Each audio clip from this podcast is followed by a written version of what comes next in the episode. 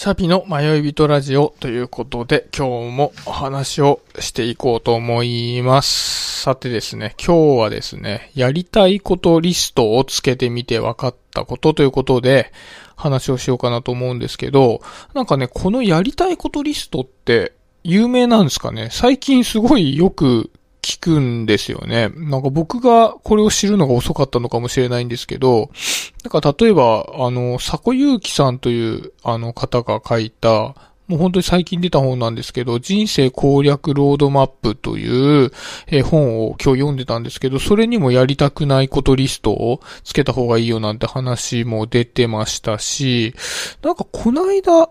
あの YouTube で中田敦彦さんが上げてた動画にもやりたくないことリストつけた方がいいみたいな話が出てたりして、結構ね、あのー、最近よく聞くので、僕もね、つけてみようかなと思ってさっきつけてみたんですね。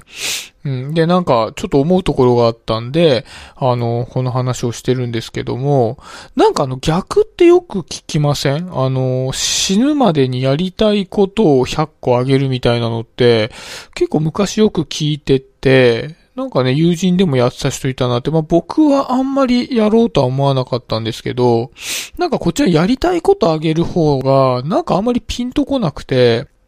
なんかこう、やりたいことって正直いくらでも浮かぶんだけども、それってなんかすごいやりたいことなのか、まあ、やるかやらないかどっちか比べたらやりたいぐらいのことなのかっていうんで、なんかあげるかあげないかっていうのが難しいなと思ったんですよね、それ聞いた時に。例えば、リゾート地に移住して、悠々自適に生活したいみたいなこと言ったら、あ、まあ今と比べたらめちゃくちゃそっちの方がいいなと思うんですけど、とはいえなんかそれを目指して、何かこう人生の計画を立てるほど、そのリゾート地で悠々自適に暮らしたいかどうかって言われると、そこまででもないのかもしれないなとか、なんか大きなこう自分が幸せそうな雰囲気のものを思い浮かべるんだったらいくらでも浮かぶんですけど、なんか僕にとってそれがやりたいことの本質なのかどうかっていうのがよくわかんなくて、なんかね、当時あんまりやりたいなとは思わなかったんですけど、なんかこう逆にあの、今回お話ししたいこのやりたくないことリストを上げてみたら、結構ね、なんか自分の中での本質的な価値観みたいなものが結構浮き彫りになったような気がしたので、こっちいいなと思ったんですよね。やりたいことリストをつけるのも多分まあいいとは思うんですけど、解像度高く上げられれば。やりたくないことリストって結構上げやすかったなっていうのと、なんか上げたらスーッと自分の中で本質的な価値観が浮かび上がってきて、なんかすごくいいなと思いました。でね、なんか、まあ、ちょっと僕が挙げたやつをつらつら話してもましょうがないんで、ちょこっと紹介するぐらいにはしたいんですけど、例えば仕事のあの話で言うと、僕営業職なんですけど、人がすごく嫌がりそうなことでも、あんまり嫌じゃなかったりするんですよ。例えば、人のクレームの尻拭いをしてお客さんに怒られるとか、これやりたくないことリストに入んないんですよ。僕そんな嫌じゃない。あの、人のクレームの尻拭いで怒られても別に構わないですし、そんなに、なんだろう、不幸せだなと思わないですし、あとは、例えば飛び込み営業とか、まあ最近できないですけど、そういうのも僕一日中やってても平気だったりするんですよね。ただ僕暑いの嫌いなんで、暑い中ずっと歩くのは嫌ですけど、まあ飛び込み営業自体は別に全然構わなかったりするんです。一方で、あの、もしかしたら多くの人はそんなにやりたくないリストに上がってこないんじゃないかなっていうことが、仕事上すごく嫌だなって思うところがあって、例えばなんですけど、僕、朝礼がめちゃくちゃ嫌いなんですね。これはもう、すごく嫌なんですよ。で、それは、なんか、同じ場所に同じ時間、こう、整列して、誰かの話を止まって聞いてるっていうのがすごくストレスなんですよね。で、なんか、結局その時に出てきた話って、どうしてもその朝に聞かなきゃいけない話じゃなかったりするんですよね。だって結局、その日休みの人はその朝礼で聞けないから、後でどうしても必要だったらメールで伝えられたり、じゃあ誰か言っといてねって話になるわけであって、大体はね、そんなに必要がない話だったりするんですよね。でな、ね、なんかそうするとなんかだんだん集中できなくなってきちゃって、なんかすごく居心地が悪いっていうのを毎日やるんで、これはね、本当に嫌だなと思ってたり、で、結局なんで、じゃあ、あのこの朝礼がこんなに嫌なのかなと思ったら、その意味がないから嫌だっていうよりは、僕は、その集団っていうのがめちゃくちゃ苦手なんですよね。そこが多分本質的な部分なんだと思うんです。で、例えばですけど、その100人初対面の人がいる会場みたいなとこに放り込まれて、この人たちとまあうまく1時間過ごしてくださいとかって言われたら、それは全然平気なんですよ。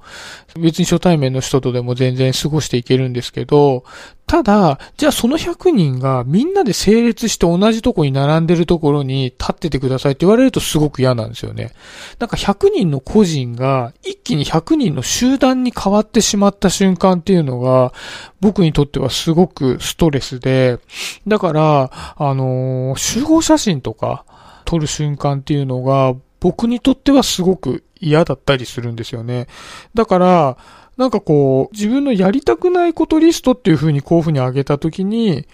人から見ると嫌なことであっても僕は嫌なことじゃないですけど、人から見たら嫌なことじゃないような気がすることでも、僕にとっては僕なりの理由で嫌だったりしてて、そこは本質的に今お話しした集団が苦手みたいなところがあるから嫌だみたいなところで、本質が浮き彫りになるなっていう意味では、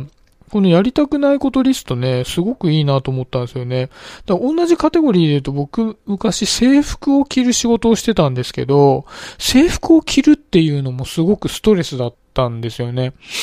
なんかこれ高校時代とかの制服もそうで、僕1年間一度もブレザーを着なかったんですよ、高校の時。そしたらなんかその、卒業アルバムにこう載せる集合写真みたいなの撮るときに僕だけブレザーを持ってなかったので、一人だけ浮いてしまったみたいなこともあったぐらいなんですけど、なんかあのブレザー着るっていうのがすごく嫌で、まあ別に反抗してたわけじゃないんですけど、こう着ないっていうことをしてたみたいな。当時はなんかそんな集団が苦手みたいなことは分かってはなかったんですけど、今考えてみるとそうなのかなみたいなことで。なんで、まあね、あの、おそらく、こう先ほど紹介したその佐古祐樹さんが本にそのやりたくないことリストをやった方がいいとかってあげてたのは、このやりたくないことをやらないで済む人生にするにはどうしたらいいのかってことを考えて、まあその人生を作っていった方がいいよと。例えば僕の場合だとこれだともう今の仕事やってるわけにはいかないんで、じゃあやめて、それをしなくていい人生にするにはどうしたらいいのかなってことを考えなきゃいけないんですけど、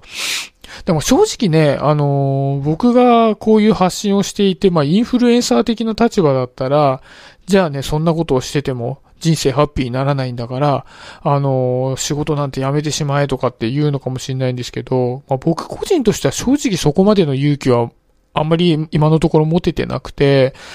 うん、だからといって直ちにやめようかななんていうふうにはまだ覚えてないんですけど、まあその先端として、あのー、自分の本質みたいなところがわかるんで、これって、あの、やる意味があったなっていう、やりたくないことリストを考える意味あったなっていうふうに思ったので、まあ紹介したような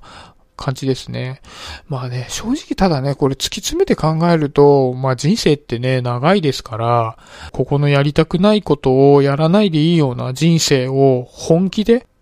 目指していった方が、まあ健康的なのかなとは思いますけどね。まあちょっとね、今やったばっかりなのでそこまで掘り下げられてないんですけど、ちょっと今後ね、あの、その辺も考えながら人生考えようかなとは思ってます。まあ、ともあれね、あのー、このやりたくないことリスト、ぜひぜひ、あの、皆さん一度やってもらえると、もしかしたら自分の、あの、本質的な価値観に気づくかもしれませんということで、あの、おすすめをさせていただきました。ということで、あの、今日はこのぐらいにしようかと思います。ありがとうございました。バイバイ。